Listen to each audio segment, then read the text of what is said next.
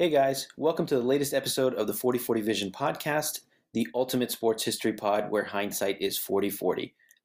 Before we get started, let's pay some bills and hear from our presenting sponsors. What's up, everybody? Welcome to the 4040 Vision podcast. I am your host, Khaled Abdallah, and I'm joined once again by a very special guest, good friend Robert Forto. How's everything going today, Robert? Everything is great up here. Thanks for having me back course, of course. So, uh, on our last episode, uh, Robert came on, and actually, let me do the introduction first, just in case folks did not listen to the last episode. Uh, so, Robert Forto, in his own words, is a dog musher, podcaster, and serial entrepreneur that lives in the wilds of Alaska with his pack of sled dogs. We should also add is the new owner of Mushing Magazine, and we'll be definitely be talking about that on today's episode.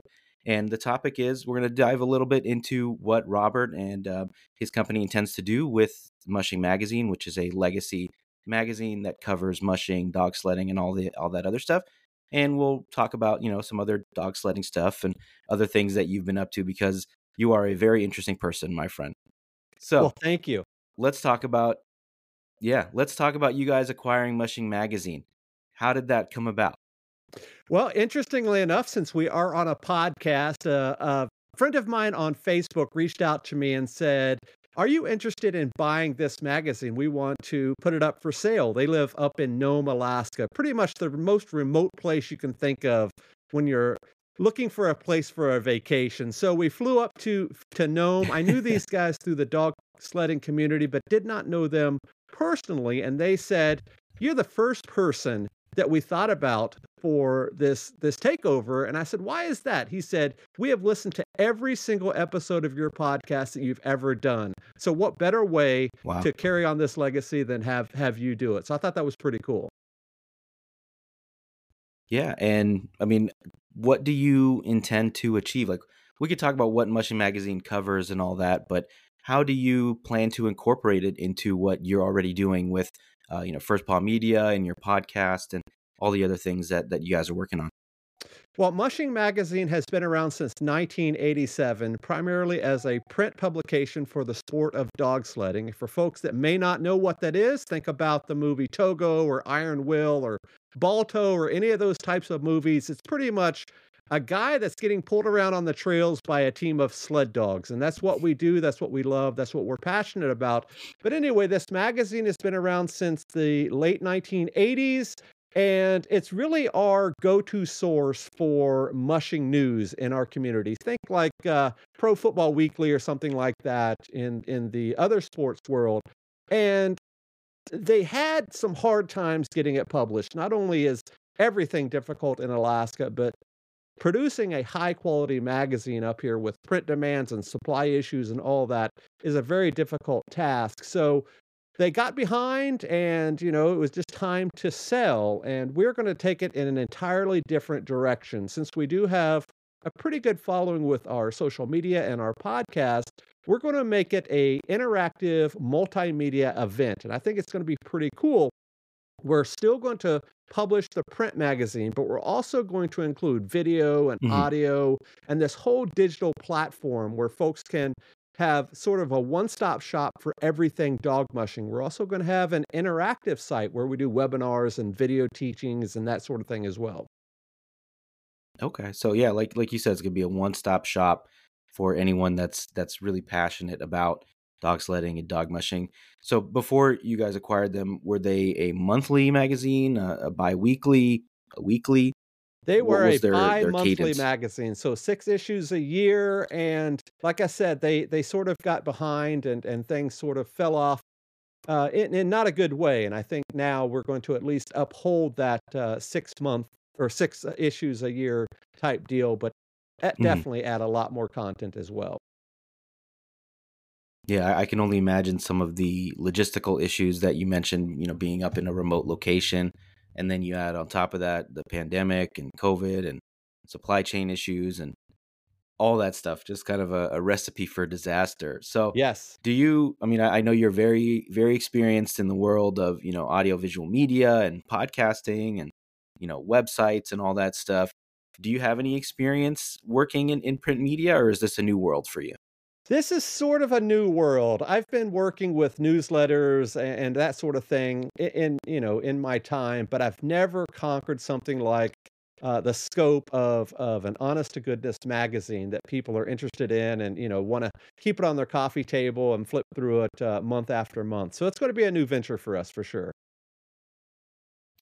And how big is the subscriber base uh, uh currently? Uh, they are international, and I believe they have about 800 subscribers right now, and we hope to at least 10 times that the next year. That's that's our uh, financial projections, anyways, to to really build that up and uh, make it much more than it is. No, yeah, that'd be incredible. That's that would be quite quite a, a leap. So I guess the the one of the questions I have is, you know, a lot of people say print media is if not dead, it's it's on its way out. So how do you plan to adapt to, you know, that that changing media landscape, that criticism? Do you think print media is dead?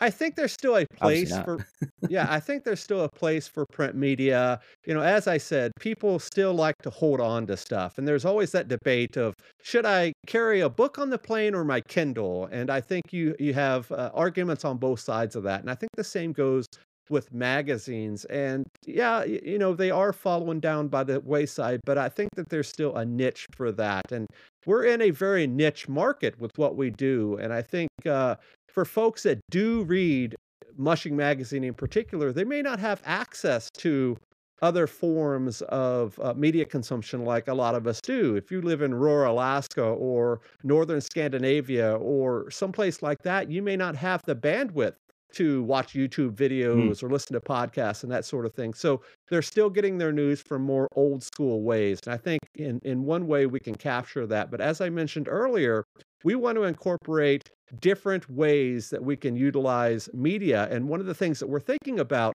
is when we do a cover story on on an athlete, for example, we're going to use QR codes in the print side of that media where folks can can snap a picture of that QR code and take them to a, a, podcast or a video interview or behind the scenes content or that sort of thing. So we're marrying that print media with those other forms of media as well.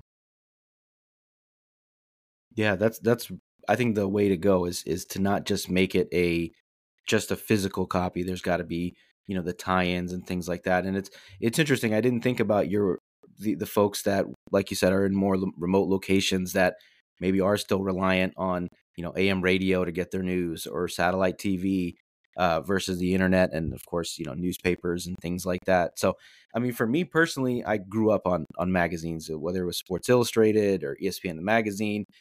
Right behind me on the floor here, I have two boxes of vintage Sports Illustrated magazines that I'm excited to to dive in and you know check out. So I'm very much a magazine or newspaper guy. I used to read the sports page almost every day um, as a kid in junior high and high school. So I get the appeal, and I can definitely see when you make it into like that that combination of not just the print media but everything else becomes like a one stop shop. So another thing that that uh, you mentioned in your your press release, and uh, just I think it's part of the the media discussion is the idea of going with a subscription model versus relying completely on advertising when it comes to websites or magazines and things like that.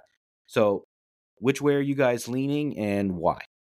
Well, ads are are difficult in any type of media these days. In, in, podcasting, they they're very tough to get and hold on to because everything is about analytics and reach and, and clicks and all of that. And at least in terms of of a print media brand, uh, it, it's even a tougher sale because you're going for the amount of ad dollars that you're spending and what that is going to turn into into reach. And since we do have a relatively small uh, uh, print subscriber base, the, the best way that we can do that is to to really build that up on the digital side. And of course, the more subscribers you have, the ability to sell more ads or whatever. So our focus right out of the bat is to build up that uh, that subscriber base, at least digital. And as I mentioned, for folks that live in more remote areas, for example, we're an international publication.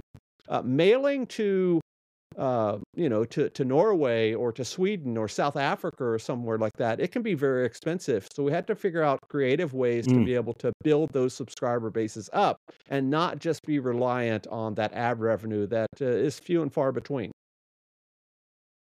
Yeah, yeah, and I think even from like an aesthetic point of view, I think about the publications that I've written for uh, in the past where it was completely reliant on ads it's not a great user experience. You know, there's all kinds of junk ads everywhere. You're reliant on, you know, slideshows for your articles because it's all about metrics and clicks. And then I think about the things that I subscribe to, like The Athletic, for example. Uh, you know, pay, well, I don't even know how much I pay a month for that. It's kind of a, a set it and forget it, but it's clean, it's simple, gives me what I need. I'm not my there's not a bunch of, you know, eye pollution going on when I'm when I'm clicking around on the screen. Um, so it, it makes sense that that that is. I think the subscription model in general is the way to go, whether it's like Patreon or you know some other method like that. So have you guys thought about doing a Patreon type thing where maybe there's tiers to the subscription, or are you just going to go one flat subscription across the board? You know, we've toyed with with things like Patreon for years on our podcast, and and that's a, a second job in of itself. It takes a lot of work to really build up a program like Patreon. And and one thing, and and nothing to really diss on that model, but you just don't own the content on those types of platforms. You can build up a, a huge subscriber base and you know tiers and all this, and next thing you know, uh, they either raise their fees or they're gone tomorrow. So you know it's a difficult model to to stand on. So we're going to do everything on our own. We have a really robust program that we use for our uh, customer retention and, and client management and that sort of thing in our other businesses. So we're going to use that as our model and really build it up that way. And and the question was, are we going to have sort of that one-stop shop price? And that's what we're planning on for the first couple of years is to have an introduction price where you get everything for one price. And then if things are working out, maybe we'll dive into other avenues, maybe digital only or you know, uh, video only or audio only type subscriptions or whatever. It just really depends on what the market demands. Yeah, I didn't know that about about Patreon. I guess that them owning the platform, so it makes sense that you'd want to keep everything in house. So you know, like you said, if they turn off the lights or turn out the lights or disappear or something, you you're still able to to keep your audience and keep your user base. Um, how do you plan on reaching folks? Do you have uh, are you planning to implement like a social media strategy, uh, you know, advertising in different places? I'm really curious about how you would look to to build that subscriber base and that audience. Well, first off, uh, thanks to podcasts like you, we really appreciate being able to get the word out, at least here and to your audience. I know you do a lot of sports interviews here, and I'm very thankful for that. So that's our first niche, if you will. Secondly, we are going to do uh, some social media pushes. We do have an email list of about 6,000 that goes back to 2010 ish or so, whenever that sort of thing became very popular. We're going to reach out to those guys. We're going to do some email campaigns, not in your face, an email every day type thing, but at least to say, hey, this is what we're doing and uh, come and check us out. One cool thing that we're going to implement uh, starting this summer is we're going to do what we call the mushing road trips. And I think we're going to talk about my travels in a little bit. But what we're going to do uh, each summer is we're going to go someplace in the world, whether it be here in the US or in Europe or whatever, and we're going to do almost like a, a music tour where we're going to stop and and uh, talk to to dog mushers and and get interviews that way and do some meet and greets and live events and that sort of thing. And you know if if you are in that community or if you're in that neck of the woods that is something that that will really build up that local base and i think that that's a cool way to do it. Yeah it sounds like you've got everything covered on all fronts right? And you're going to do your uh, campaign, kissing babies and shaking hands and doing right. all that stuff as well. Uh, yeah. So, yeah, anything else you'd like to share with our listeners about Mushing Magazine or, you know, your plans there? And is it just mushingmagazine.com where they can find it? It is mushing.com. All things mushing. We're going to be the home of dog power sports. So, not just dog sledding, but bike joring and canicross and kart racing and obstacle courses and the whole nine yards. We're going to cover that sport as best as we can. One thing I would like to mention is we are going to start a an entirely new way of paying for our contributors. Of course, you cannot write an, a magazine on your own. So we're going to do a pretty robust campaign to to really attract high quality content creators, whether it be visual or audio or even old school blogging types. And we're going to reach out to them and set up a payment structure that is uh, worth their while. You know, anytime you're doing freelance type work, it, it, it's a tough hoe to haul when you're writing for yeah. for clicks or you know 10 cents a word or something like that you know a thousand words is only a hundred bucks so we're going to launch new ways to to really capture that storytelling. I think this is more than anything what we're trying to do is tell great stories about this sport and this lifestyle in a way that's never been done before and and we're really excited for it. That content creator part and you know contributors and all that stuff. I mean that I didn't think about that. I didn't know that that was part of your plan, but that's that sounds like an incredible idea to engage folks, you know, in different uh, parts of the world and kind of leaning on them to to help create the content, of course, but also to spread the word and grow the audience and things like that. Because I think word of mouth, obviously, you talk about all the other stuff, digital marketing, email marketing, whatever it is. I think word of mouth is still, you know, one of the biggest things. But it's probably the, the biggest thing when it comes to marketing. is just, you know, who else do you trust but your friends or family to to recommend different things and, and have you check them out. So Right. Uh, what have you been up to this? Uh, you know, I know we're we're coming up on on winter here, so you see you've been doing some traveling uh, for dog training. What have you been up to uh, since we last uh, chatted? Well, we have about uh, two and a half feet of snow outside here in Alaska, expecting another eight inches or so tonight. So we're we're looking forward to really getting out and, and running our dogs. Uh, if if things will firm up a little bit on the trails, we do do a little bit of traveling. Just this past weekend, when we're recording this, we were in New England and uh, working with a service dog client up in Maine. And uh, for something that nobody knows yet, this will be a first. Uh, we we purchased another publication when we were up in New England. It's called Team and Trail. It is a newsletter wow, okay. type print uh, that's been around since 1963. It's also related to dog mushing, but imagine the content that we have. As I mentioned earlier, we have content from Mushing Magazine from about 1987 to present but we purchased that in New England that goes back to 1963. So we have all of that stuff that we're going to launch on mushing.com in the coming week, weeks, months, whenever we can get it done and up. It's going to be an exciting thing. And also since since we spoke last, oh my goodness, we've been to a couple of concerts, a music festival or two, and uh, just enjoying life, getting out there and just living life to the fullest is, is what we love to do. And uh, thankfully our businesses uh, allow us to do that and it, it's always fun to get out and meet people yeah you're becoming a regular media mogul over here just traveling the, the country the world picking up, you know buying newspapers and magazines and stuff that's awesome well i don't know if it, you would call uh, us so a mogul but it yeah yeah it, it does say on our twitter profile uh, we are a small media empire so i hope that uh, we can at least at least live up go. to that description yeah, absolutely.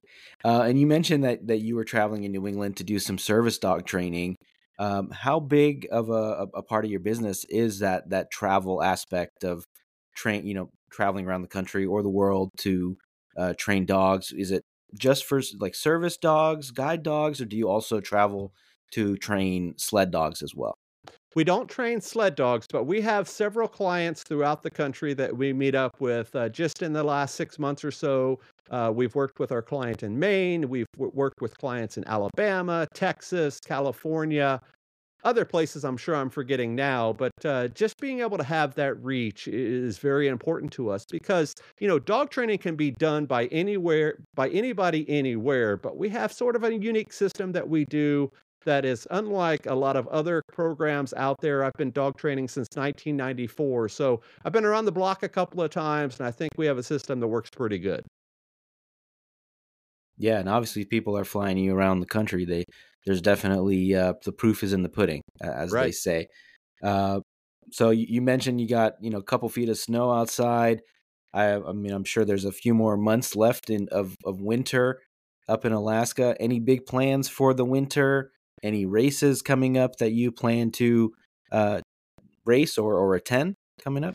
Oh yeah, we're we're definitely have a full slate of races on our schedule here in, in Alaska. We're going to do some sprint mushing, and we're going to do a little bit more mid distance mushing coming up. So we're looking forward to that. But now that we have this mushing magazine platform, we're going to sponsor a lot of local races as well. So you'll see our banners and our our booth set up and that sort of thing. So we're going to be able to get the word out there. And coming up in January and February, I teach at the local universities, both uh, University of Alaska and Alaska Pacific. I teach dog mushing there, so I'm looking forward to that. People are already signing up for uh, a college credit type course to, to learn dog mushing. I think I'm one of the few in the world that teaches that course, and and I'm really honored and grateful to be able to have that position to teach uh, the next generation of outdoor leaders how to become uh, the best they can be as well. That's amazing. You've got a, a lot on your plate. You said a, a mini or small empire, uh, some college courses, some races. So you're going to be a very, very busy man. I'm sure you're already a very busy man. So uh, thank you for coming on. We appreciate your time. Um, any last words about where people can find your work, where people can uh, check you out on social media and all that? You can find me on social media at Robert Forto. That's F O R T O. I think I'm on every platform out there LinkedIn, Twitter, X, whatever it's called these days, Facebook, whatever. We are out there. And of course, check out our new site, mushing.com. That's uh, pretty easy to find. And uh, make sure that you check us back because uh, we're going to have a lot of content that's popping up there in the next uh, weeks or two. Yeah, I'm gonna do that as soon as we get off the call. I'll be signing up for all the social media and adding mushing.com to my uh, my bookmarks. Hopefully, you guys have an, an email newsletter um, for or something like that, so I can stay on top of what you guys are doing. Um, and as for the 4040 Vision podcast, thank you guys for checking us out. Make sure to leave us a review and subscribe wherever you're listening to this podcast. And make sure to follow us on all the major social media platforms at 4040 Vision Pod. Thanks, y'all. Thanks, Robert. Appreciate Thank it. Thank you.